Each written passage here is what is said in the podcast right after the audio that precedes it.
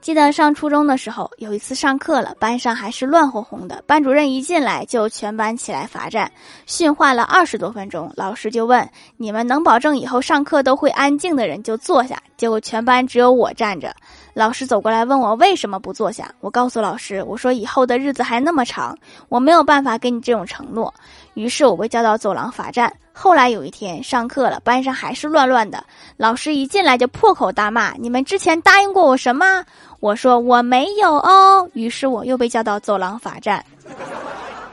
我不明白为什么受伤的总是我。